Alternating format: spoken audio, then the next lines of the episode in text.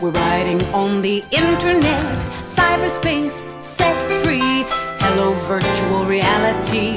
Interactive appetite, searching for a website, a window to the world, got to get online. Take a spin, now you're in with the techno set. You're going surfing on the internet.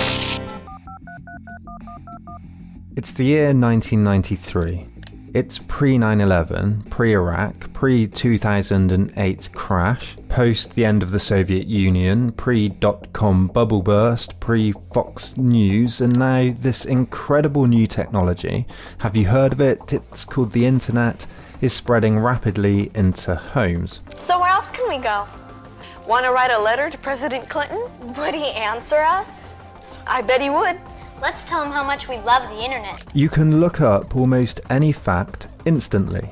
You can communicate instantly. Anyone can become informed about anything instantly. Workers, ordinary people, neighbours, dissidents under dictators can organise, share, discuss simply, quickly, and easily.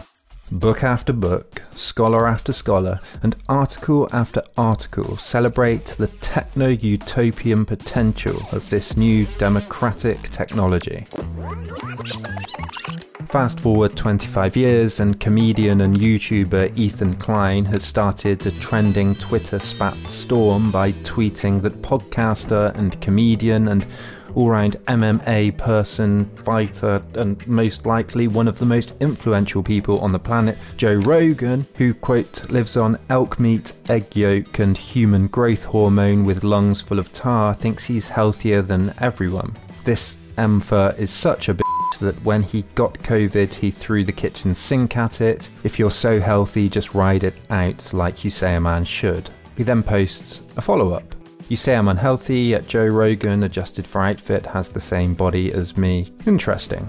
Media companies like The Independent, The Washington Examiner, NBC, and commentators like Vaush and Tim Pool all discuss the tweet. But what we should be talking about is uh, Joe Rogan experiencing, you know, the truth for the first time. I that was a bad segue. Good. Uh, Joe Rogan has actually had doctors and researchers, scientists on his show to talk about this issue. The greatest Twitter beef in all of human history. No exaggeration took place, okay? He says lungs full of tar. Is is Joe Rogan a smoker? I didn't. I didn't Yeah, I don't know. God, You don't then how would his really. lungs You're not be- supposed to inhale. Yeah, obviously. cigars. So how would your lungs be filled with tar? Then? Joe Rogan hasn't even responded. Will he? What will he say? The drama. NBC have already called it a dispute between Rogan and Klein, but most importantly between Rogan, who's been embraced by conservative figures, and Klein, whose fan base is largely progressive. It's a battle of ideas. It's Vidal versus Buckley, Burke versus Paine, Freud versus Jung, all over again. I wonder if we asked a 90s techno optimist for an example of what a political discussion might look like on the internet 20 years from then, they'd predict something like this. Anyway, I want to try and use this very trivial moment to try and answer a very important question. Why hasn't the internet fixed democracy? Alternative title Being Triggered by Cats. What Allison should know. What, What do you is say to that, internet Allison? anyway? Internet is uh, that massive computer Right. network, the one that's becoming really big now. What do you mean? That's big. How does one? What do you write to it like mail? Okay, to dive in, we should begin by asking, hypothetically and tentatively, what would have to be the case for the internet to have fixed democracy? The first thing that's been pointed to by followers of the philosopher Jürgen Habermas is that the public sphere, where our political discussion, debate, and agenda setting is happening, would have to be a rational place, a place where we can come to mutual agreement about what the best thing to do is on any given topic. Rationality is, ironically, an ambiguous concept, but Habermas pointed to several features of rational decision making in the public realm. He said that discussion is about verifying certain claims. People need to be reflexive about their beliefs. People need to be able to put themselves in others' positions so as to be impartial. People need to be sincere. They need to mean what they say. Each participant should have equal say, and their voices have equal weight. The discussion should be autonomous from state and corporate power. This list isn't exhaustive, but I think it's a good start. Now, let's look at what Klein is saying about Rogan. First, he's saying that Rogan is a hypocrite. He's also claiming he was more afraid of COVID than he suggested. The wider implication is about Rogan's claim that no one is talking about fitness as a preventative measure, which itself is a claim about the focus on and efficacy of vaccines and lockdowns. There are a few other direct implications thrown in. Responsibility, fat shaming, fitness in general, but we could also look at some of the wider discussion too like this from Tim Pool and Co. According to this philosopher king, for example, it's about socio-sexual hierarchy, gammas and alphas. Like a person. So if you understand, if you understand, um, uh, sociosexual hierarchy, right? This is typical gamma male rage against an alpha male, right? Mm. This is the basic idea of, you know, someone who's kind of at the bottom of the food chain in in terms of preference, uh, lashing out at someone who is higher up on the food chain from them. And it's it's very simple. You see this a lot um, with YouTubers, but not just YouTubers in general. That's just they're more ubiquitous these days. Um, you, you see it everywhere. You see it in real life. You see it in you know office hierarchy. You see it in high schools, colleges. I mean, just say resentment if I guess that's what you're saying. I feel like if you have to say something like this, you must think you're an alpha, but be deeply insecure about it. Anyway, this is beside the point I'm trying to make. There are a lot of claims going on in this one very dumb moment. Let's look at what they say about the thesis we're exploring here why the internet hasn't saved democracy. We'll look at the clash of incommensurable values, a bit of Wittgenstein, some agenda setting, some Sartre, some personality ideas, the idea of being triggered, emotion, and of course, cats. And finally, we'll return to that question Could the internet save democracy?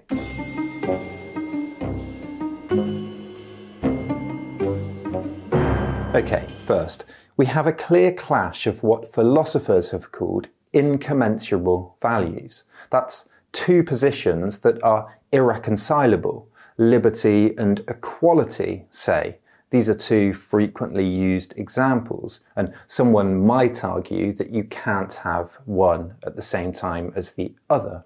But more importantly, often it's impossible to rationally calculate which value is most important to pursue because there's no common measure, no universal yardstick for working out which one is more rational, which one is better. How do you decide between a career as a lawyer and one as an artist? Do the pros and cons tally along the same axis?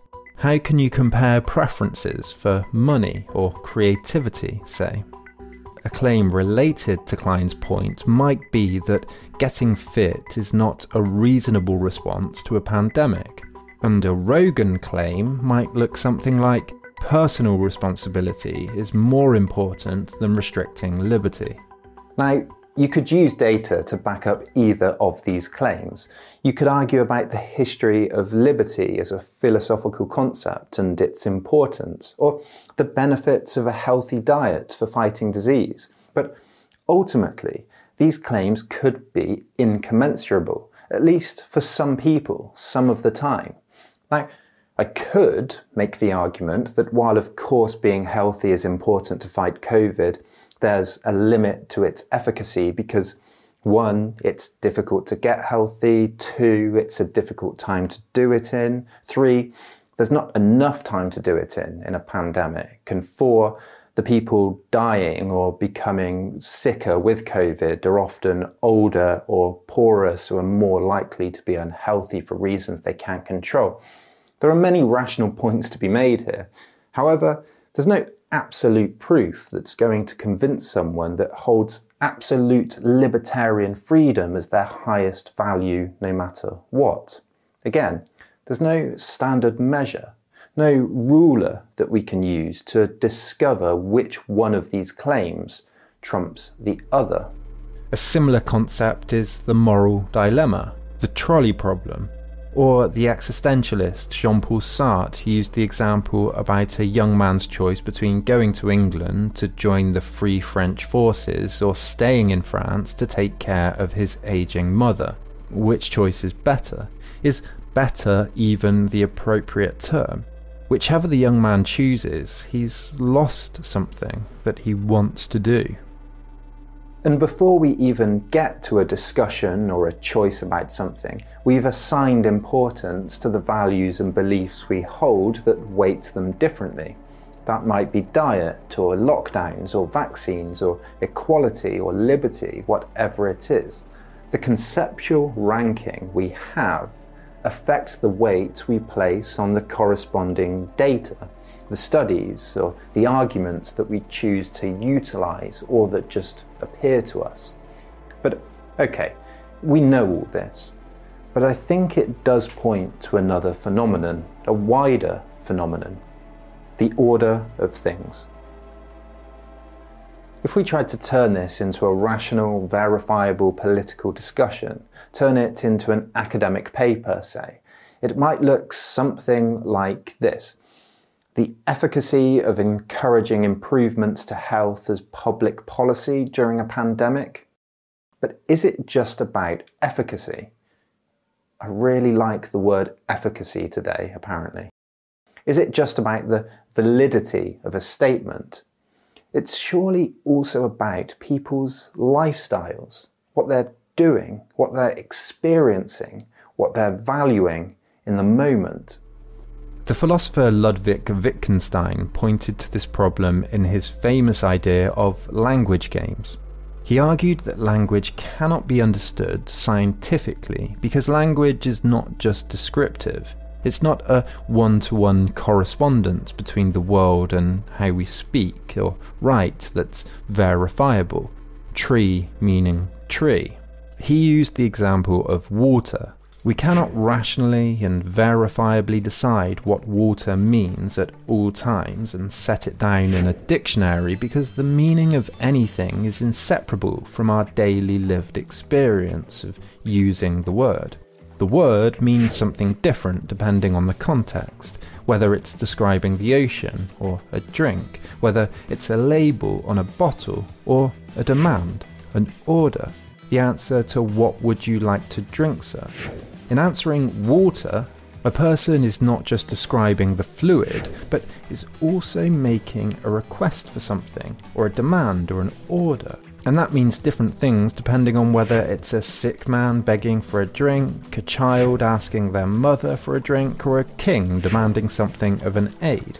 Later philosophers like J.L. Austin pointed out that some language does things, like I do at a wedding, I promise to a friend, or I name this ship. They perform acts that change what we're doing in the world. So, and this is very clear on Twitter, by the way. Conversa- Twitter, by the way, at Lulu Waller. Conversation is not about verifying some fact or data point. It's about the flow of things.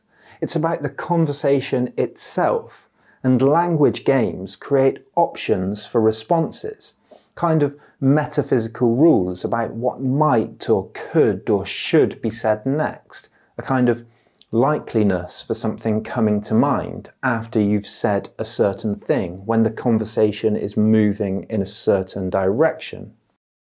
Imagine two classical Marxists having a discussion about elections. There's an outline, a pathway that you could predict the conversation is likely to go down. But, and here's the big but, the development of a conversation depends, of course, on the values of those interlocutors. The different values of each person dictate where the conversation goes next. The question becomes not what does the evidence say, but what's the likely next move going to be in the game? And the likely move for someone like Rogan might be towards fitness more. What's the more likely move for a scientist, say, working on the vaccine? The moves we make are wonderfully and beautifully diverse, and a platform like Twitter has thrown them all together, making the direction of conversations unpredictable and often chaotic in a way that wouldn't happen in the newsroom of the Washington Post, say, where it would be more predictable. Take any disagreement on Twitter. Person A holds a position on a topic, makes a claim, Person B points out that fact X supporting that position is false. Person A responds that person B has missed the point. They weren't talking about that property of fact X. Person C comes in and says that's not the relevant data anyway. So it's not about plucking from some objective pile of static data. There are an infinity of values backing up values and claims backing up claims, and each one demands different counterpoints, different deconstructions, different types of evidence. The list for this goes on and on, and it spiderwebs out in different directions depending on the person. All of these moves set an agenda which used to be set by elites, by newspaper editors, by television studios. In the offices of old legacy media, there was a much tighter control over how the agenda was set, over how long to address a certain issue, over how important it was and how it related to other stories, over what the priorities were.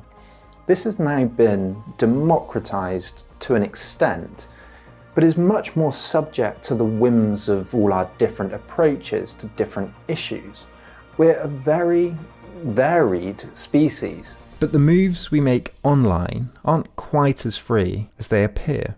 An early techno utopian, John Perry Barlow, wrote in his Declaration of the Independence of Cyberspace in 1996 that Governments of the industrial world, you weary giants of flesh and steel, I come from cyberspace, the new home of mind. On behalf of the future, I ask you of the past to leave us alone. You are not welcome among us. You have no sovereignty where we gather. But it turned out that cyberspace was not some otherly realm independent of the pre existing power and material conditions of the real world. It turns out the same people had power. The offline power blocs have sovereignty over the places servers are held, where the data's held, over the citizens that log on, over who has contacts with who. The EU and US governments can enforce cookie policy. Corporations have massive advertising budgets. Special interests still have the same power online. This offline stuff translates over into the online world. And, as it turns out, we all like to gather in a handful of places online, rather than lots of interconnecting forums and chat rooms and blogs. So the tech giants have lots of power over those places. Clay Shirky, another early techno optimist, has said that one thing he underestimated was the social graph how connections on social media mapped onto offline friends, friends of friends, or contacts, onto business and organisational networks, onto NGOs and governments and media and groups. In other words, the structure of the offline world is largely replicated online. Look at how YouTube prioritizes videos from the late night shows, for example. Right, Here's a question that I think holds the key to the meaning of life. If we can work this out, we can solve everything. We can achieve world peace and we can build utopia here on Earth. Why cats? Grumpy Cat, good morning. Are you happy to be do- doing this interview with the Today Show in Australia? What is it about the internet and cats Internet cats even have their own Wikipedia page. You might say they're just cute, they're nice to look at. We have a universal urge to care for something. But then, why did we not have cat pages in newspapers before the internet? why weren't there cats on page three of The Sun instead of topless women? Why wasn't everyone reading the weekly cat magazine and carrying around photos of their cats in their wallets to show people? Of course, we all have emotional triggers.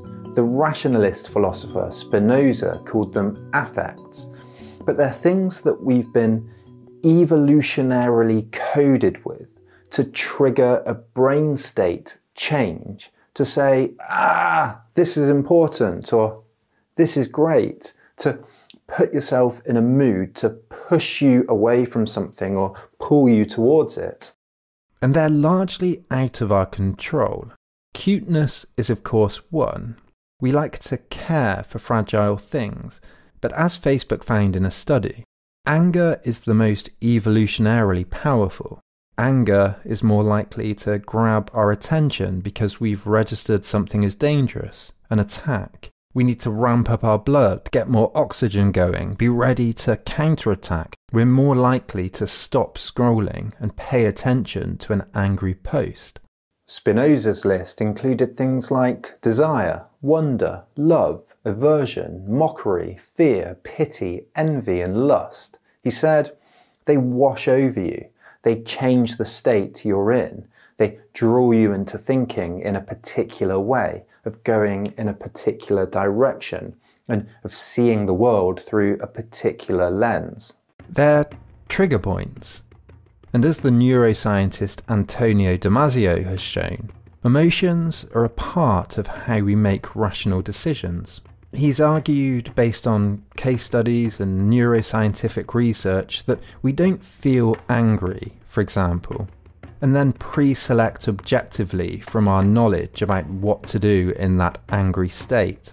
Feeling angry pre selects relevant information from our memories for us involuntarily and gives it to the conscious part of the brain to do the final part of the decision making. The classic example is the bear attack. When you encounter a bear, you're not scared, then think through all the things that you know about surviving a bear attack. Being scared is part of the data selection process. It triggers parts of the brains that are relevant and pre selects the time that you read about not running and the other time that you saw a bear attack on YouTube. We don't flick through our memories like filing cabinets we're set off emotionally by encounters. But the wider point here is that using the internet has meant more trigger points, more emotional encounters. On the internet, we're thrown together in such a way that we're constantly exposed to these triggers. We're like children thrown together into the playground for the first time and left to our own devices without any norms to follow the internet has quite clearly made us more emotionally charged. Walking down the street 20 years ago, there wasn't much chance of getting triggered over Bernie Sanders mittens or because someone shouts, Let's go, Brandon, at you. Weight, health, image, hypocrisy, they're all great emotional triggers. They guide our decision making progress. Now, you might be thinking, so what? Isn't all of this just obvious? Of course, we have values that clash. Of course, what we talk about depends on our daily lives. Of course, the internet has changed how the agenda is set. And of course, we're emotional as well as rational creatures. But the important point to make is this what's become central is not what's being said, but how in what context, with what emphasis, with whose backing it's said. And that has consequences for how we should design our social platforms. The political conversation is not about rational fact selection from an objective body of knowledge. The political conversation is about process, about who gets to say what and when, and what and when algorithms amplify or quieten something. This escaped the early techno utopians. They forgot that knowledge is not just about static objects and facts, but about people in motion, It's about process. Watch this. It fascinates me. The Timcast crew have been moved into this language games position where it's reasonable for them to talk about how good Joe Rogan looks as supporting evidence for a particular political view that they hold. Joe is uh he's a healthy guy. Yeah, he is. That's just I He mean looked he's great. fit. I saw a, a Instagram video of him doing a front kick a couple days Yeah, ago. He yeah, looks like yeah. he was 42 years old. Yeah, he looks he's, great. He, he exercises all the time. Klein was making a comment about Rogan's character, his trustworthiness, whether he should be listened to. And character is important because it determines the language games, the values, the agenda, and the emotional resonance that's going to direct the route of conversation. But it also means that we get drawn towards, guess what? The drama. Of course, these platforms are going to reward drama, clickbait, anger, and conflict because they're the traits our species have evolved to focus on. But our institutions, our rules, our cultures, and norms are meant to be designed to help us engineer better societies, better ways of living, help us come together in new ways. Take just one example the institution of due process or the idea of trial by jury. These are institutions and norms that are meant to balance the impulse of anger, of retribution and revenge, and they've done a good job at that. We have lots of institutional norms that do things like this. Some trivial, like taking your shoes off at a friend's house or bringing a bottle of wine to dinner, saying please and thank you, etiquette, and some political or social, like having a certified qualification to prove you're good at something, or libel law to protect against malicious lying. The list here is endless, but the point is that I think we need to approach algorithms in the same way, a way that brings the best out of the process of online political conversation, not the worst, so that we're focusing on the things that matter, not on the things that don't. In their book Ethical Algorithms, for example, Aaron Roth and Michael Kearns talk about some key domains that we should focus on, like privacy, fairness, accountability, and morality. So it's about a procedural process, it's about selecting things, and that's exactly what the algorithms do. They select things based on procedural norms. And we want to try and select the trending conversations we're having on importance instead of drama. And I actually think Facebook's decision to use more reactions than just the like response is a good step towards this. They realised that people were drawn towards the topics that other people had responded to angrily, and then they chose to show those posts more to the friends of friends. What if we had an important response, or an empathize, or a pity, a way of more accurately gauging what the triggering response is and what is more important through the noise? In short, we need to embed in these algorithms ways of determining the drama and determining the important political conversation so we can shift that conversation more away from those short term triggers and more towards justice. It's online. I don't know. What do you think, kids? Yeah! Surf's up. See you on the net.